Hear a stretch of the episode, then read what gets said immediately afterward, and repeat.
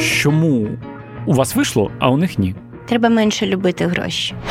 Да, я розказую цю історію, завжди сльози в очах. Володимире, як і пишете два рази на рік, ми займаємось цим триста шістдесят п'ять так, днів так, так. в рік. Я не маю зараз часу написати дуже хорошу книгу, а погано писати не можна. Це вже зробили багато хто. Ви задали таке хвилююче питання, яке треба обов'язково запити холодною водою. Привіт, мене звати Володимир Анфімов, це «Інше інтерв'ю» від студії подкастів «Attic». Герой кожного випуску – це особистість з унікальною історією, незвичним досвідом або набором знань. Ми говоримо про злети та падіння, перемоги та факапи і найголовніші уроки, які зробили наших героїв тими, ким вони є зараз. Після невеликих канікул ми починаємо п'ятий сезон подкасту. Це вже п'ятдесят шостий випуск, і я неймовірно вдячний усім слухачам «Іншого інтерв'ю» за те, що ви з нами. Якщо хочете отримувати ще більше задоволення від цього подкасту, подумайте про те, аби стати нашим патроном. На вас чекатиме ранній доступ, епізоди без реклами, секретний подкаст про подкаст та бонусні фрагменти, які не увійшли до основного випуску. патреон крапка ком слеш інше Ім'я сьогоднішньої героїні дуже добре відоме усім, хто цікавиться українською модою. Вже чверть століття вона разом з командою докладає титанічних зусиль, аби ця сфера розвивалася, а про талановитих українських дизайнерів дізнавався увесь світ. Сьогодні говоримо з Іриною Данилевською, співзасновницею та головою оргкомітету Ukrainian Fashion Week. Наша розмова відбулася буквально за декілька днів до старту особливого п'ятдесятого за рахунком сезону головної події українського фешену, яка цього року святкує двадцятип'ятиріччя. Як не втратити мотивацію і не вигоріти, займаючись улюбленою справою так довго? В який момент Ukrainian Fashion Week був в одному кроці від того, аби не відбутися? Чим Ірина Данилевська жертвує заради успіху? Як оцінює стиль депутатів Верховної Ради? Та що об'єднує українську моду та Ілона Маска? Про все це і не тільки. Слухайте далі. Пані Ірино, двадцять п'ять років в Ukrainian Fashion Week. Я завжди, коли, коли знаєте, до якийсь момент там або опускаються руки, або щось починаєш там сумніватися, чи продовжувати щось робити, чи ні, я завжди згадую вас. І ну, от за цей час, за двадцять п'ять років, у нас же так, якщо подумати, дві революції відбулося. Навіть не будемо рахувати економічні кризи, скільки їх було. Анексію Криму пережили, події на Донбасі, потім пандемія. А Ukrainian Fashion Week двічі на рік відбувається. відбувається. Я, я, звісно, не можу не запитати про ноу-хау і про те, як вам це вдається. Ну, буде дуже тривіальна відповідь. Є дві складові, які не дозволяють нам опускати руки або зважати навіть на, здавалося б, об'єктивні обставини. Це величезна любов і повага до українських дизайнерів, і це певна, вибачте за пафос, відповідальність перед країною. Ми розуміємо, що мода – це важлива ніша, мода – це важлива складова культури, важлива складова економіки, і це робочі місця, і це, врешті-решт, і культурна дипломатія, ну, тобто, як ми виглядаємо для світу. І, ну, от, це відчуття, ну, відповідальності за те, за те, що ти робиш, і воно і тримає, мені здається. Ну, от, любов і відповідальність. Це класна пара така. А скажіть, будь ласка, за ці двадцять п'ять років, коли ви були найближче до того, щоб сказати, ні, мабуть, цього разу все ж таки не вийде? Ну, точно були такі моменти? Ну, один раз тільки був такий момент. Як не дивно, ми знаходимо сили і знаходимо однодумців для того, щоб пережити економічні кризи, але єдиний раз, коли був такий момент, це було березень дві тисячі чотирнадцятого року. І то я не можу вас обманювати і казати, що ми думали не проводити, але ми серйозно думали переносити. Ну, що от я зараз, ну, от начебто якось і там не час. І е, відбулася така зустріч, ми запросили дизайнерів, там на Толстого сіли в ресторані, от, і е, почали говорити, хто готовий, хто не готовий. Е, е, і, мабуть, ще ця розмова була важлива для того, щоб ми відчули емоційну готовність, не тільки організаційно. Ми багато говорили про те, що, що це робота, це, це наша робота. Ну, люди ж йдуть на фабрику, яка, не знаю, робить цеглу, або на завод, який робить цеглу, або йдуть на хлібзавод, робити хліб. Незважаючи на все, що відбувається довкола. Незважаючи на все. Mm-hmm. І це наша... Це наша робота, це, це наша індустрія, це люди, в яких ми годуємо. І ми маємо так це і сприймати, не як свято, а як нашу роботу. І я завжди розповідаю про такий дуже щемливий момент, коли ми запитали наших відомих дизайнерів, а з нами ще за цим столом, круглим в прямому розумінні цього слова, сидів Іван Фролов, угу.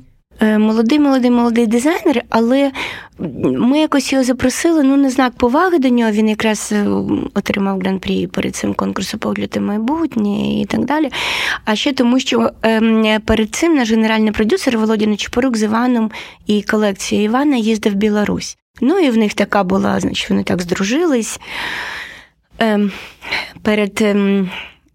обличчям тоталітарного режиму. Так. Бо їм там забороняли показувати балаклави, забороняли... Ну, коротше, там була своя історія. Ну, і, звичайно, вічливі люди, і ми питаємо Івана, ви готові? І тут Іван, він так мило, значить, червоніє, ніяковіє, каже ні. Хм. І я кажу, ну як же так? Ну, ну як ж, ну, от Віка Гресь готова, да? Там Лілія Пустовід готова. А ви, Іван, не готові? А чим же ви займаєтесь? І він каже, я шию е, бронежилет. Вау. Wow. Да, я розказую цю історію, завжди сльози в очах. Тобто це було, ну от, ну от так це було. Я просто зараз згадав вашу фразу, яку ви часто повторюєте, про те, що мода аполітична, але не асоціальна. І от мені здається, що тут це теж дуже гарний приклад того, як мода... А в одному випадку... Політична вона була. І політична, і ну, бо, бо це на перетині, тому що якийсь момент соціальні події, вони не, не, їх не можна відділити від, від політичних. Це правда, але я завжди з гордістю розповідаю про той сезон, починаючи від того, наскільки дизайнери були делікатні по відношенню до наших емоцій, угу. до емоцій українців. Вони не робили там мілітарі колекції, хоча тоді це був тренд такий модний в усьому світі.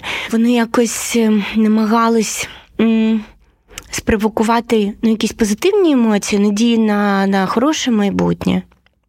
І хоча, ну, от, наприклад, колекція Лілії Пустовід, вона була жовто-блакитна, ну такі пудрові кольори, але все одно це жовте і блакитне, і в неї... Ще в колекції був такий елемент, як м, такі жилети, насправді, ну, дуже схожі на бронежилети. Вони такі були схожі, трошки схожі на японські обі, але mm-hmm. і на бронежилети також по формі. Тобто все було ну, достатньо делікатно, найтаким більш явним проявом позиції е, був вихід е, грузинського якраз дизайнера. Бічола вийшов, Бічола Тетрадзе вийшов з прапором України mm. на плечах і так далі. Але є ще і другий бік медалі. Ми попросили зробити прес-конференцію в міжнародному кризовому в медіа-центрі. центрі. Mm-hmm. І... Прийшло, до речі, ну, там десь під два десятки, може менше навіть, міжнародних журналістів, які в цей час були в Україні і слідкували за подіями, які відбувались. І ми дуже багато говорили про те, що ми просимо вас показати Україну не тільки у вогні, не тільки в диму від покришок, не тільки Україну, яка, ну, яка воює, українців, да, які агресивні, але і як людей з величезним творчим потенціалом, дуже конструктивних, талановитих, які для вас, для, для Європи, будуть хорошими сусідами. І а, я не знаю, що саме, чи наша прес-конференція, чи талант українських дизайнерів спрацював більше, але я ніколи не забуду, коли вийшла «Шпігіль», і на першій шпальті... Ем, була колекція Лілі Пустовід. Хм. Саме в цей період. Саме в цей, це був березень. Mm-hmm. Ми тоді проводили в березні і в жовтні. Ми зараз трошки змінили е, свій календар. І, і це було дуже круто. Це та сама культурна дипломатія, про яку ви теж часто говорите. І, звісно, хотілося б, щоб Україна була присутня на міжнародних шпальтах саме в такому контексті, а не так, як це відбувається, ну, сьогодні, наприклад. Так, да, сьогодні все дуже... Тривожно. Знову Ukrainian Fashion Week і знову тривожно.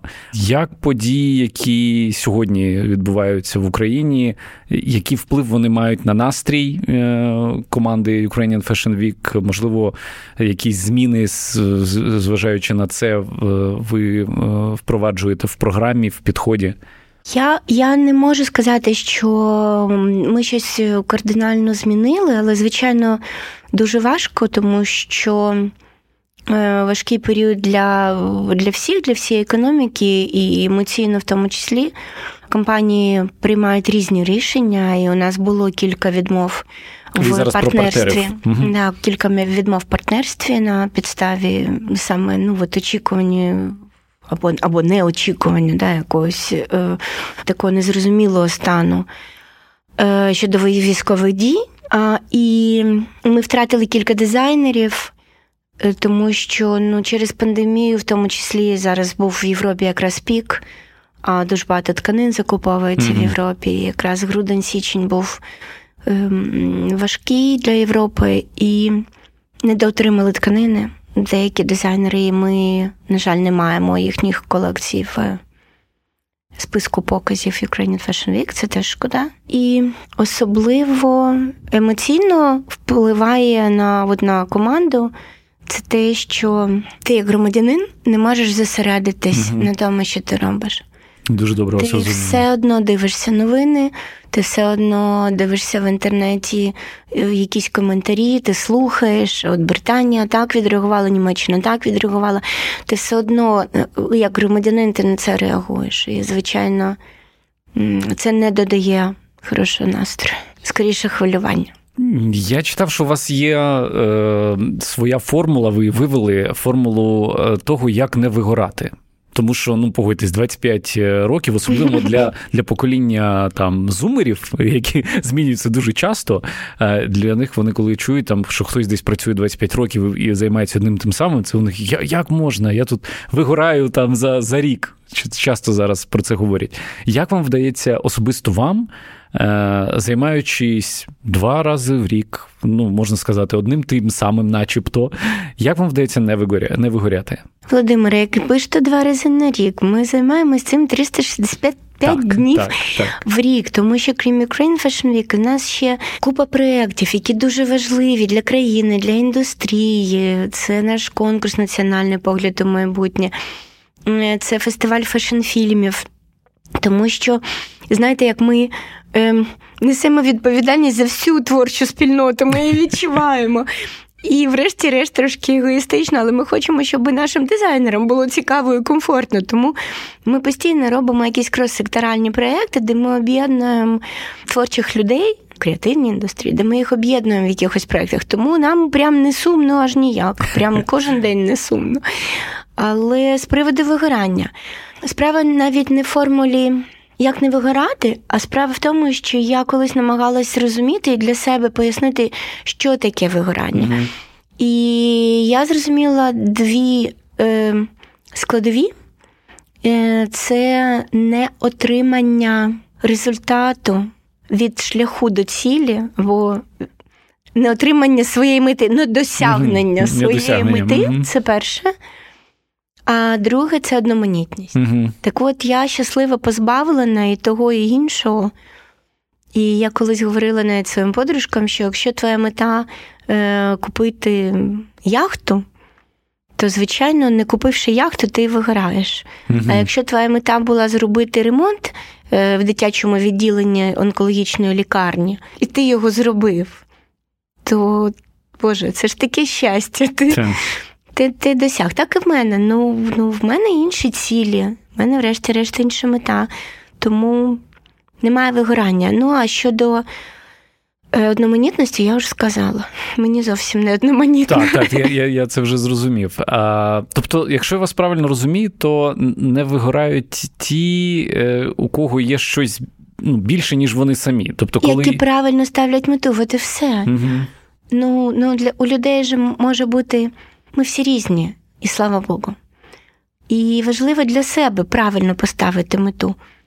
Людина, яка, ну, розуміє свій рівень освіти, свій рівень навичок і досвіду, ну, наприклад, професійній діяльності. Ну, зрозуміло, що вона, ну, не треба казати, я, моя мета – це буде в десятці Forbes, а потім я в депресії, бо я не там. Угу. Ну, тобто, треба вміти правильно поставити свою мету. І, звичайно, треба бачити навколо. Ви показали рукою так красиво зверху. Не треба зверху, треба навколо, look around. Угу. Лена Бурєніна, крім того, що вона безумовно один з найталановитіших дизайнерів України, вона допомагає притулкам, собачим притулкам. Ну, тобто, mm. І вона мені інколи дзвонить, і вона не каже, Боже, якби ви бачили, Іра, яка в мене там чудова сукня, нова. Вона мені дзвонить і каже, Боже, Іра, якби ви бачили, як ми там все оббили поролоном. Здавалось би, да, розмови з фешн-дизайнером. Да, да. Mm-hmm. Тобто, ну, тобто людина сама будує, будує своє життя і сама відповідає за свою депресію, чи своє вигорання або його відсутність. Ну, сумно тобі їхати на роботу однією тією дорогою, ну, їдь іншою, ну, йди пішки. Але треба розуміти, для чого ти туди ти йдеш. Ну, безумовно, безумовно. Ця мета, якщо говорити про вас, це якась одна велика глобальна, чи це мета, яка час від часу змінюється і вас, знову ж таки, надихає рухатися далі? Ну, змінюється, безумовно. І, можливо, якби не було цих етапів і не було б результатів на цих mm-hmm. етапах, можливо, мені би було важче. Маючи якісь, ну, достатньо довгострокові цілі, і коли ти приходиш до них, коли ти потрапляєш в цю ціль, потім в тебе виникає нова і нова, і нова, так, так набагато легше рухатись. І це дуже-дуже-дуже формально, але навіть те, що робив Ukrainian Fashion Week, я зараз готую презентацію наших проєктів двадцятип'ятиріччя, mm-hmm. а, і ми трошки дивились в минуле, не тільки в майбутнє. І е, я навіть для себе відзначила, що ну, ну от дуже теоретично можна прямо, знаєте, на, на такі блоки по п'ять років, Uh-huh. розбити, да, от що ми хотіли, як ми цього досягали, і потім йшли і далі, і далі. У вашому випадку, пам'ятаєте, цей мем є очікування, реальність. А, от якщо на ці двадцять п'ять років подивитися, ну часто було співпадіння, коли там сто відсотків? Так планували, так і зробили? Ні, не, ну не завжди. Часто, але не завжди, далеко не завжди. І тут є величезна для мене складність, тому що я люблю ідеальний результат, я угу. люблю ідеальний процес. Тобто ви перфекціоністка? А, ні, я не люблю це слово. Окей, вибачте. Але любите, коли все ідеально. Так. Да. Ага. І інколи я розумію, що мені інколи доводилось жертвувати чимось заради іншого. Інколи був процес не ідеальним. Інколи результат – це було вісімдесят відсотків, а не сто відсотків від того, що я хотіла. Але, в принципі, ну, більш-менш я, ну, задоволена. І я ще можу сказати, що ви казали про правила. Є у нас теж одне з правил. У нас їх багато. Я не знаю, сім, десять mm-hmm. обов'язкових правил. Але одне є точно. Ми намагаємось все робити так, щоб не потрапляти в ситуацію, коли ти робиш те, що ти не вмієш робити. Mm-hmm. Або те, що ти не робиш краще за всіх. Або в третьому випадку, коли ти не можеш е, запросити, вийняти найкращих спеціалістів е, саме в е, цьому от, mm-hmm. сегменті, про, про, про який зараз йде мова. Е, і це дуже допомагає досягти хорошого результату. Ну не лізь, ну не вмієш, не лізь, відійди. А як же, ну, я думаю, зараз багато хто із слухачів, ну, як же вчитися, якщо от я поки не вмію вишивати хрестиком, але дуже хочу, що ж мені робити? Не, не, не пробувати? Пробувати, але не демонструвати результат публічно, поки ти не впевнений, що результат хороший. А по-друге, постійно консультуватись. Угу. Постійно. Я навіть не в плані консультацій, формальності, от прийшов, запитав. Я в плані постійно бачити планку, яка є в цій галузі, mm-hmm. яка є в цій індустрії, яка є в цьому напрямку. Коли бачиш планку, розумієш, вистачить тебе сил чи ні дотягнутися до неї. Можна вчитись, можна е, йти по кроку, крок за кроком, але е, репутація дорога. Mm-hmm. Репутація – це найдорожче, що є в нашому житті. Для бізнесу так точно. І тому відчуваєш, що не зможеш, відчуваєш, що не буде того рівня, який би був потрібен, ну, звернись до фахівців. Це слушна порада. Ви сказали про жертву, і мені, знаєте, дуже цікаво, ось ця сталість, ці двадцять п'ять років, і ця регулярність, вона точно від вас вимагала певних жертв. Чим особисто ви жертвували для того, щоб все відбувалося так, як воно відбувалося? Щоб ми могли говорити про успіх і про двадцять п'ять років успішних Ukrainian Fashion Week. І знову ж не може бути об'єктивною абсолютно, і не може бути прикладом. Тому що мала б відповісти, що жертва – це твоє особисте життя. Це час, який ти не провів з дітьми, з онуками. У мене троє онуків, три хлопчики. Жертва – це час, який ти не провів з друзями. Ну, от з людьми, яких ти, правда, любиш. І... З близькими, дорогими да, людьми. Ти би, угу. Да, хотів бути з ними. Але чому я кажу, що я не можу бути прикладом? Тому що мені пощастило працювати з чоловіком. І, тобто, от ця моя найважливіший момент, от ця моя складова, мої стосунки з чоловіком, моє, моє кохання і так далі, вона якраз не... Ну, не було кинуто в, в цей вогонь, да, в цю топку. Hmm. Тому що ми разом, тому що ми бачимо один одного, ми спілкуємось, ми бачимо, хто що з нас робить, ми поважаємо те, що ми робимо, ми завжди готові допомогти один одному, і це дуже круто, коли є хтось, хто може тебе там на дуже великий відсоток замінити, не знаю, там, на дев'яносто відсотків замінити тебе. Пані Ірина говорить про Володимира Нечупорука, генерального продюсера Ukrainian Fashion Week та за сумісництвом її чоловіка. Нагадаю, свого часу ми мали неймовірно цікаву розмову з паном Володимиром, зокрема і про найперший Ukrainian Fashion Week. Обов'язково знайдіть цей випуск, переконаний, вам буде дуже цікаво. Матеріальне, єди... ну, можливо, ще очікують люди щось про матеріальне. Ну, фешн – це не та індустрія, де заробляють, тому, знову ж таки, для когось це було би, можливо, жертвою. І, можливо, для когось це було би моментом прийняття рішення піти, піти кудись в більш вигідну в фінансовому плані галузь. Але ми якось так домовились, що ми вже тридцять шість років разом, що давно-давно ми домовились, що матеріальне для нас, в принципі, не є дуже важливим. Mm. І тому, ну, тобто, я не знаю, що це таке, але я точно знаю, що ми не хочемо бути багатими. Нам, нам, нам, нам, у нас і не виходить, і ми не хочемо. І всі гроші, які у нас з'являються, вони завжди якісь там зайві, я не знаю, як їх назвати, вони завжди йдуть на новий проєкт, завжди. На якесь покращення, поліпшення нового проєкту, не знаю, на приїзд нового іноземного журналіста. Ну, тому, знову ж таки, от теж, да, ну, от це ж для мене не, не є важливим, а для когось, можливо, матеріальні статки – це пріоритетно.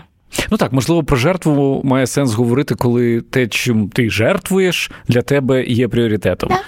Тому, а, тому можна сказати, що... Обійшлося без жертв. Обійшлося без жертв. Історії успіху. А, ви колись сказали, що один з ваших основних викликів – це руйнувати стереотипи в одному з інтерв'ю. А, ви дуже гарно підготовлені, дякую. Дякую. А, мені цікаво, як вам здається, а, вам і команді за ці двадцять п'ять років, а, ось цей основний стереотип, який стосується... сфери фешн в Україні, що українське і модне – це непоєднувані речі. Вам вдалося подолати і зруйнувати? Я думаю, так. І я думаю, що все-таки це теж не результат, а процес, тому що ми готуємо на цей рік, на рік двадцятип'ятиріччя Ukrainian Fashion Week, кілька дуже, давайте назвемо їх, відкритих проєктів, саме для того, щоб ще більше людей повірило в те, що українська мода класна, і що є чим пишатись, і що це недалека, закрита якась бульбашка, навпаки. Це один з пріоритетів, до речі, і української фешн-індустрії, і світової. Це зараз відкритість, інклюзивність. Mm-hmm. Ну, тому цей стереотип, я думаю, так. Я думаю, що ну, частково подолали, частково. Ідемо вперед, частково за рахунок зірок світового е- шоу-бізнесу, голлівудських зірок, не знаю, модних блогерів. Ми теж, дякуючи їм і таланту українських дизайнерів, ми долаємо цей стереотип, бо люди постійно натикаються. Вау, там Селін Діон одягнула, вау, Мадонна одягнула. Я не знаю, хто там зараз. Кардаш'ян одягнула, так. І сестра одягнула. Ну, тобто... Давайте якісь конкретні наведемо приклади, бо, ну, на жаль, так ми влаштовані, я не знаю, як в інших країнах. Ми з Олегом Скрипкою про це говорили, що Україна в цьому особлива. Тобто, поки щось не стане модним, популярним за кордоном, ми це дуже складно визнаємо у себе. А, якщо говорити про історії, коли українським дизайнерам вдалося стати глобальними, то які кейси особливо у вас викликають особливу повагу, особливий вау-фактор? Вишиванки від Ектіки, в які якимось абсолютно дивним маркетинговим дивом, як я казала Віті, це відео е, обов'язково, їй і Руслану Богуцькому таке казали, що це відео в всі маркетингові підручники е, і так далі. Вдалося одягнути в вишиванні сукні, боже, французьких редакторів журналів, американських телевізійних зірок. Ну, тобто, було таке враження, що весь світ почав носити, ну, такий фешн-світ, та, топ, почав носити вишиті сукні від Ектіки, і слово «вишиванка» угу. прямо почали писати латиною, латинськими літерами, да? Так, як воно є і, і звучить.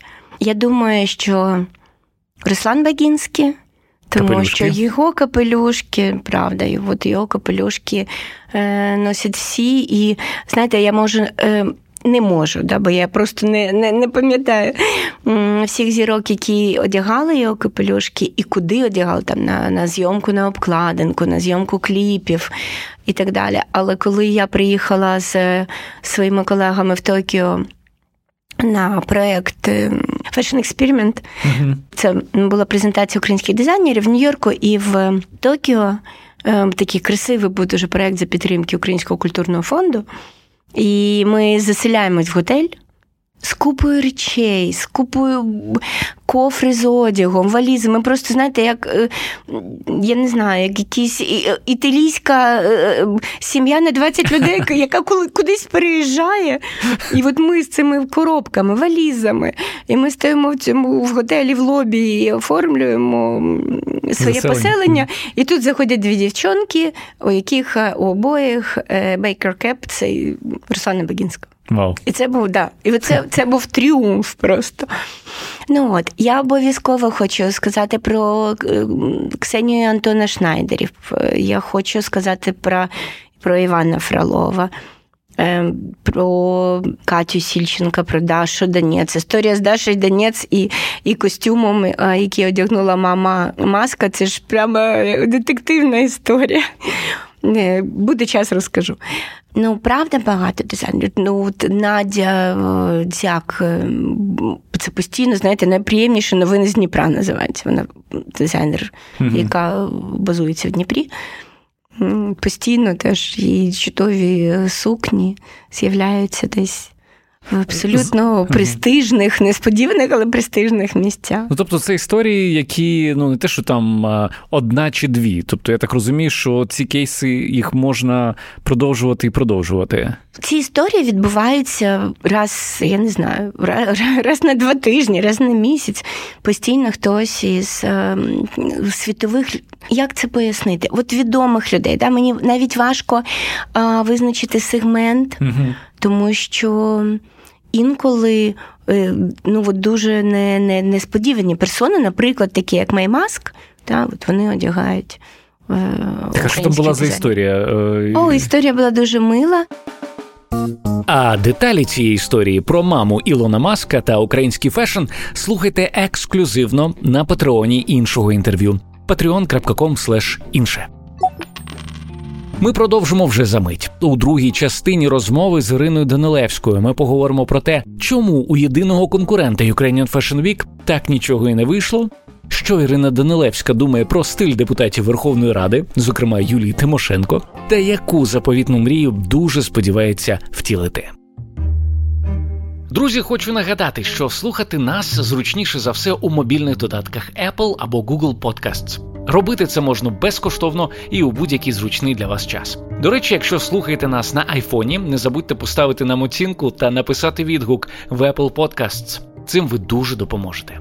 Ну а ми продовжуємо. Під час нашої розмови Ірина Данилевська розповіла одну цікаву історію. Ну, ви знаєте, ви кажете, українці не вірять поки там. Українці інколи не вірять самим собі. Віка Гресь, Вікторія Гресь, тричі кидала трубку, поки нарешті вже просто хтось із команди не взяв трубку і не вислухав уважно людину, яка була на тому кінці. Хто це був? Це був стиліст Дженет Джексон, і він замовив у Вікторії колекцію для... Як це називається? Ну, це не тільки бек-вокалісти, а й танцювальна група, яка от за, за лідером гурту йде, mm-hmm. да? От для великого туру. І, і, Віка... і вона не могла повірити, що... Так, вона думала, що це жарт. Вона жарт думала, це жарт, так. Ті думають, ну, ну подумаєш, дивні, дивні ну, подумаєш, людина говорить англійською. Ну, це ж ще не привід для того, щоб всьому вірити. Ну, от. А насправді вона відшила цю колекцію, тур відбувся, і це було прекрасно. Такі історії дуже надихають. Скажіть. Дуже. І я думаю, що їх потрібно розповідати частіше, тому що вони дійсно дарують усвідомлення те, що ми чогось варті, що нас визнають у світі, що, що, що не ми ходимо там з простягнутою рукою, а до нас звертаються. Це, це дуже надихає. Це Повертаючись до Ukrainian Fashion Week. Е, ну... Я забула назвати Світлану Бєвзу, і це абсолютно невиправдана помилка. Світлана Бєвза. Теж респект. Е, і Лілі Літковську я сказала? Ні, але зараз сказали. Дякую. Я розумію, що відповідаючи на такі запитання, завжди є ризик когось не згадати і тим самим образити. За ці двадцять п'ять років існування Ukrainian Fashion Week у вас був тільки один, якщо можна так сказати, конкурент. Це Mercedes-Benz Kyiv Fashion Days. Days. Да, якщо я правильно все сказав. Проіснували вони, здається, вісім років, якщо я не помиляюся, а потім зникли. Як вам, здається, чому у вас вийшло, а у них ні? Треба менше любити гроші. В принципі, це була хороша ідея. Мені не подобалося, як вівся чорний піар. Ну, це на совісті їхніх піарників або, mm-hmm. або лідерів. Але є дві речі, як мені здається, недоречні. В ситуації, коли ти хочеш будувати цілу індустрію і коли... Реально індустрія знаходиться на цій стадії, коли перше дієслово – це допомагати, угу. а всі інші вже потім. Допомагати, промотувати, промотувати і допомагати.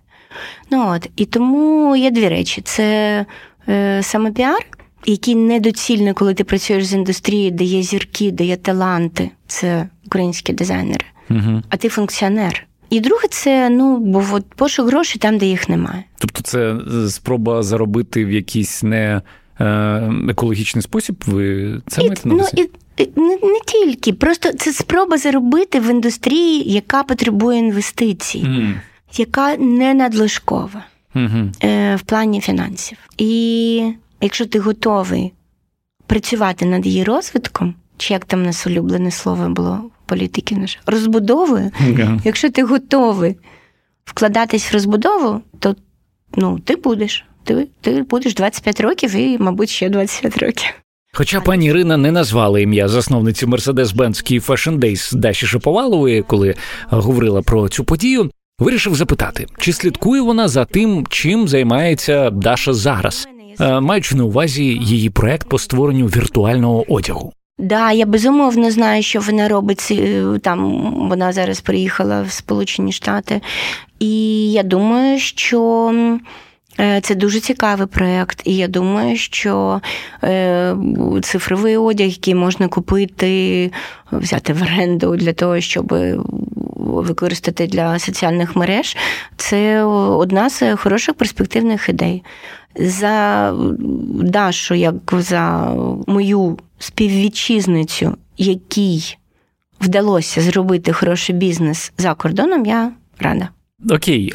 Наскільки я знаю, діджиталізація є однією з, одним з пріоритетів Ukrainian Fashion Week. І цікаво поговорити про це, як ви в цьому напрямку рухаєтеся. Що, ну, окрім того, що зараз покази відбуваються в тому числі в діджитальному форматі, що ще в цікавого в діджитальному напрямку у вас? Саме те, що колекції створюються також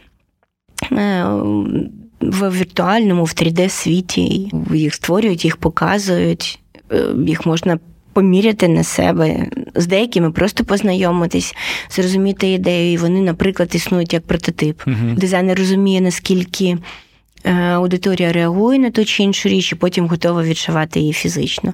Дехто не, не готовий і буде працювати в створенні віртуальних моделей, та діджитальних моделей і далі. Це створення одягу з додатковими можливостями. Я, я обожнюю тен, тен, тандем Фінч і е, Фейсмі, mm-hmm. коли вони постійно нам пропонують якісь е, речі, якісь футболки з принтом, а ти наводиш свій телефон, і ти, ти весь гориш, або ти весь в квітах, або в тебе mm-hmm. із грудей летять пташки. Ну, тобто це, це абсолютно чудова історія, абсолютно. Ну, от, я, я думаю, що дуже важлива діджиталізація, і для того, щоб максимально, ну, це вже ми переходимо в а, інший пріоритет, вже в третій, да? третій з найважливіших пріоритетів української фешн-індустрії, світової фешн-індустрії. Це дуже свідомо. Mm-hmm. Це, це sustainability, да? Одна, склад, одна ж з складових, один з цих uh-huh. пріоритетів. Діджитальна мода це, – це, це більш екологічно, більш екологічно, більш етично. Саме тому, що ти можеш протестити, наприклад, колекцію, не створювати надлишків. Там ще якісь дуже величезні обсяги, так? Я не пам'ятаю, відсотки ви, може, підскажете, скільки відсотків одягу потім просто кудись викидається після... Різні цифри, кажуть, до сорок. Тобто сорок відсотків колекції, так? Потім просто йде... Колекція мас-маркету, яка не була продана. І, і, і це дійсно вражає. Але надія є, тому що з'являються всякі ресайклінг-напрями. Та сама Ксенія Шнайдер, да, наскільки я знаю, вони роблять... П'ять тонн. В мене, в мене є їхня цифра за дві тисячі дев'ятнадцятий рік. Вони в рік переробляють п'ять тонн деніма, вживаного mm. деніма. І най, найцікавіше це те, що... По-перше, вони ніколи про це не мріяли, і вони пішли за дизайном. Просто от, вон, от Ксенія чи Антон е, е, говорили, от, ми просто хотіли, ну от, от такий дизайн. І от, і от такого деніму не було, там в рулонах нового. Да? Ми пішли на секонд-хенд пошукати от саме такого кольору. І от так зачепилось, і все пішло одне за одним, а зараз вони, вони лідери, як мені сьогодні сказав наш голова піар-департаменту Рома Тимофєєн, каже, говориш, що це не біле, ти в першу чергу спливає Ксенія Шнайдер. Ну, ну з... виходить, що так. Ну, насправді, ще багато дизайнерів, і слава Богу, але я просто про те, що цього, ну, от одного бажання теж мало, тому що має бути і бажання, і розуміння, як робити, що робити, певні ресурси для цього, тому що коли Ксенія і Антон давали інтерв'ю для нашого фільму «Action Sustainable Fashion», mm-hmm. дуже, дуже цікаве, от прям подивіться в Ютубі цю серію. Це, ми дамо посилання це, це патріс, в описі. Це просто потрясні фільми mm-hmm. про українських дизайнерів, як вони працюють в плані sustainability. І вони казали, наскільки це важче. От люди думають, що це, ну, це круто, і це, типу, простіше і дешевше. Насправді ні. Вони відбирають цей денім, ці вживані речі, добирають ті, які їм потрібні, вони мають їх там, їх випрати або там хімчити, ну, тобто їх же mm-hmm. треба обробити, щоб вони були чисті і безпечні. Так, так. потім їх розпарюють, потім їх якось там складають. Ну, коротше, це насправді набагато більш складний процес, ніж, ніж просто взяти просто, готовий матеріал. Да, взяти оцей mm-hmm. рулон, знаєте, як магазин, назад, розкатав його по столу mm-hmm. і ріжеш собі, що хочеш, вирізаєш і так далі. Не всі готові на такі жертви. Не всі готові, як Ксенія, не знаю, як... Та як всі, от як Артем, Артем Клімчук про це говорив теж. Збирати всі маленькі навіть обрізки і намагатися теж якось їх пустити в роботу. Ксю, Ксюша і Антон, Ксенія і Антон, вони, наприклад, свої знамениті шуби джинсові роблять. Артем, він, він збирає шматки шовкових, ну, в нього ж такі е, колекції більш такого вишуканого одягу, і він збирає е, шматочки, смужечки із шовку, віддає їх своїй тітці, і вона плете з них такі шовкові хендмейд-свитери. Mm-hmm. Ну, тобто, ну, намагається, намагаються дизайнери все-таки зробити так, щоб, ну, хоча б мінімально шкодити планеті, якщо вже ти не можеш зовсім не шкодити. Пані Ірино, я думаю, що у вас точно за ці двадцять п'ять років є така всі штука... Всі полюбили? Ні, те, що все, всі полюбили, це точно. О, не всі. Що є така штука, як професійна деформація, коли ви дивитесь на людину... О, це жахливо. І в чому вона в вашому випадку проявляється? Ну, ви, мабуть, точно щитуєте там бренди. В чому ще? Ну, в нетактовній поведінці. Інколи, О, розкажіть, та... а в чому вона проявляється? Ну, коли ти бачиш людину, і ти, ти не встигаєш себе проконтролювати, а в тебе вже вихопилось, це не гарно чи це гарно, це би до цього не пасувало. Ну, я зараз намагаюся контролювати себе, говорити тільки компліменти, коли це гарно. І відзначати вдалий колір, вдалий крій або вдале поєднання. Або вдалу помаду. Ну, коротше, треба себе стримувати. Мені дуже цікаво ось таким підходом, які у вас виникають, що у вас в голові відбувається і в душі емоції, коли ви дивитесь, наприклад, фотографії з Верховної Ради. Те, як вдягаються наші депутати і політики. Ну, да, не всі з них, там, не всі вдягаються так, як треба. І, ви знаєте, тут в мене прям, прям ціла купа питань, прям ціла дисертація. По-перше...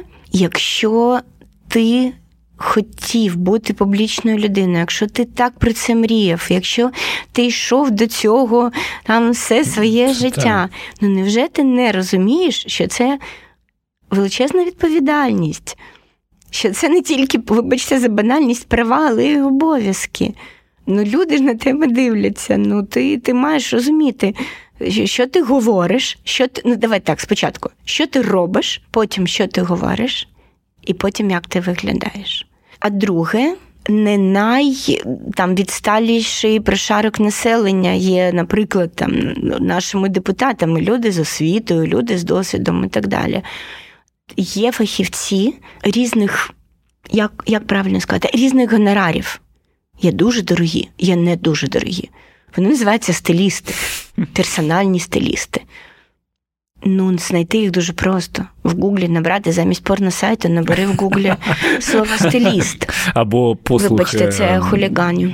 Послуг дівчат по, по виклику. Е- набери, і тобі допоможуть.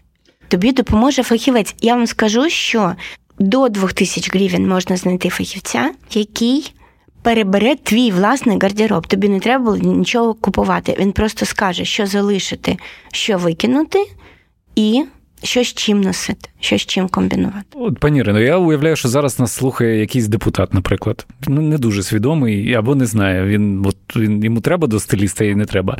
Давайте так, що допустимо ось там під куполом, що не допустимо? В який момент треба бігти до, до стиліста, щоб аж п'яти, п'яти горіли?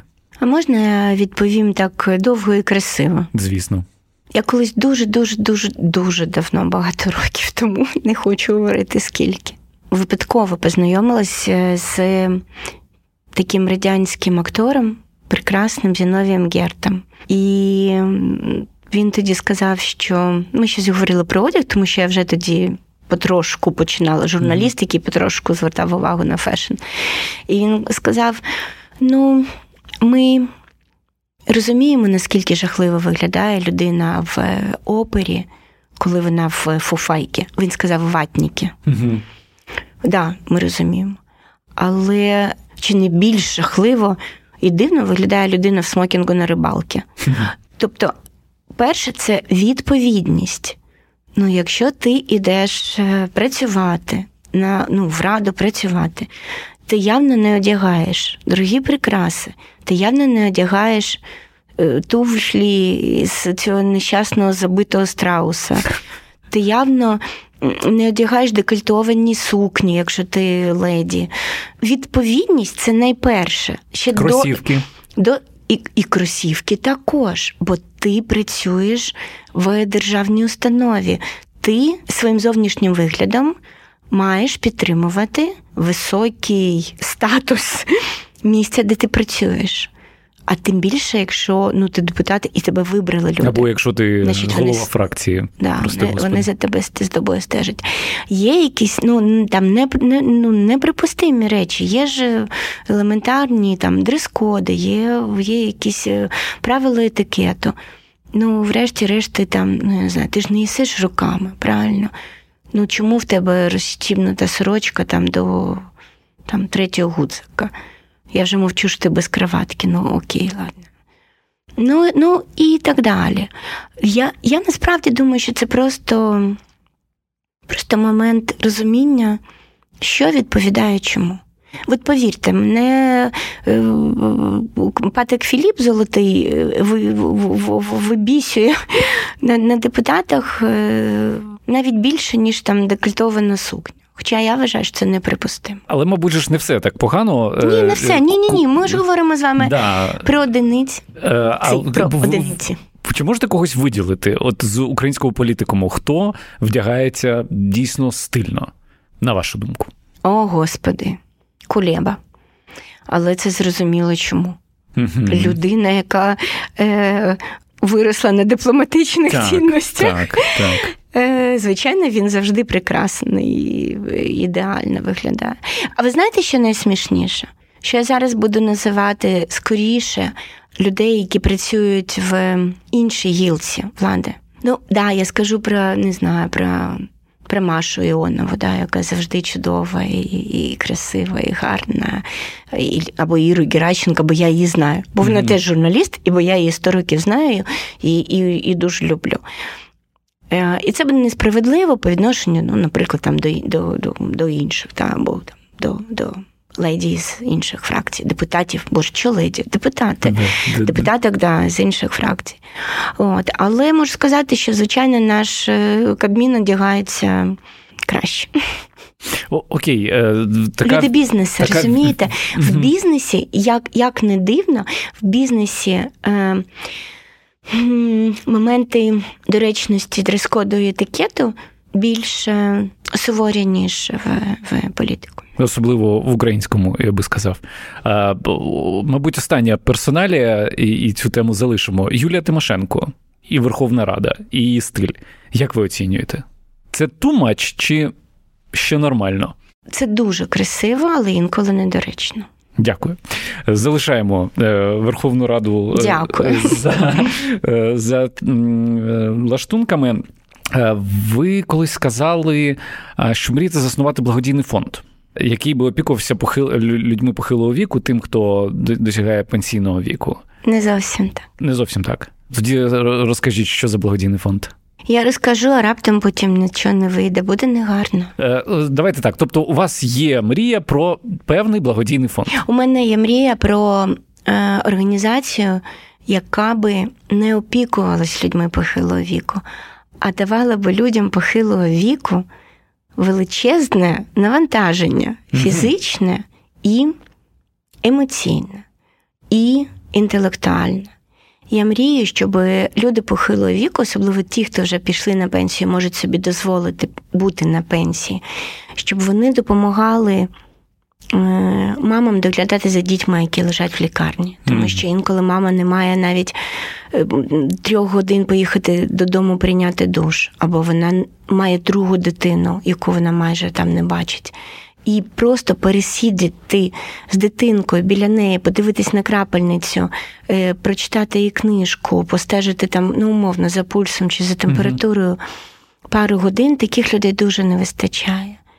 Я би дуже хотіла, щоб ці люди, яких називаю срібні волонтери, mm. щоб срібні волонтери допомогли в дитячих будинках.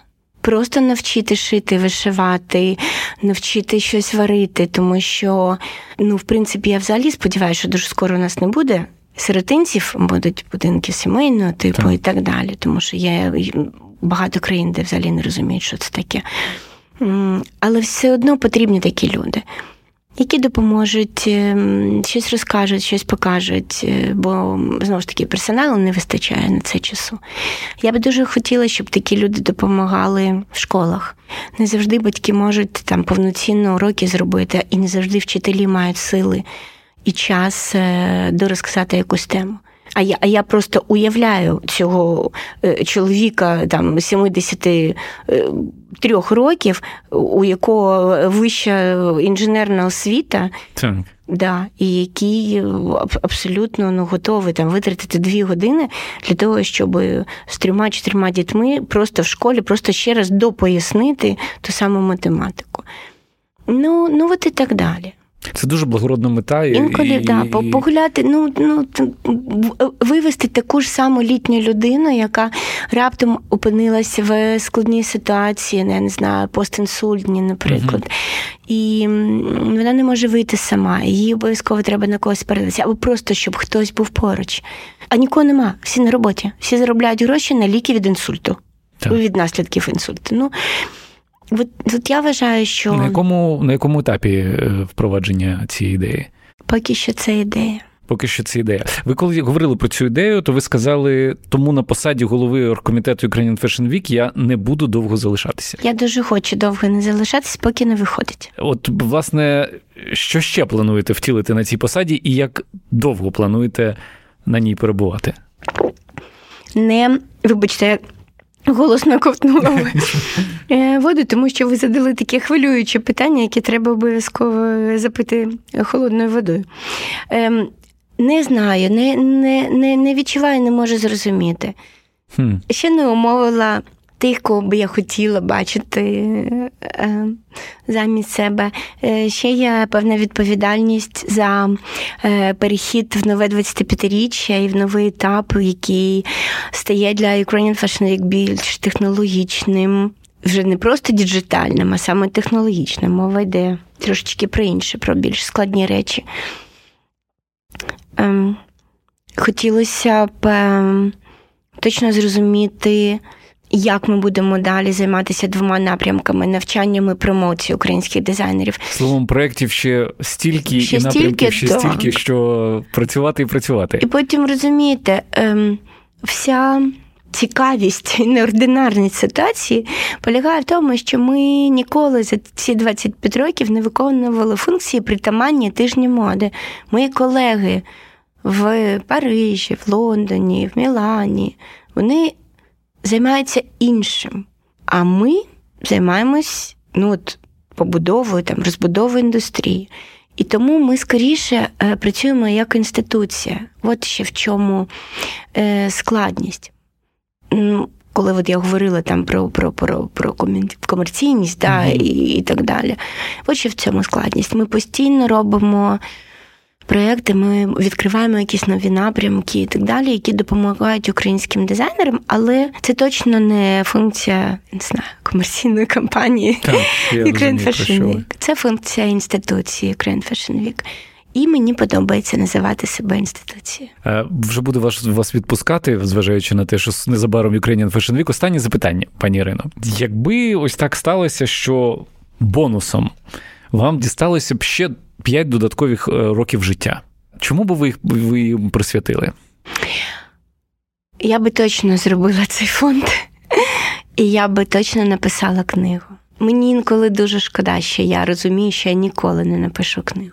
But why? Хочу тому, я запитати що, вас. Тому, тому що я все намагаюся робити добре або дуже добре.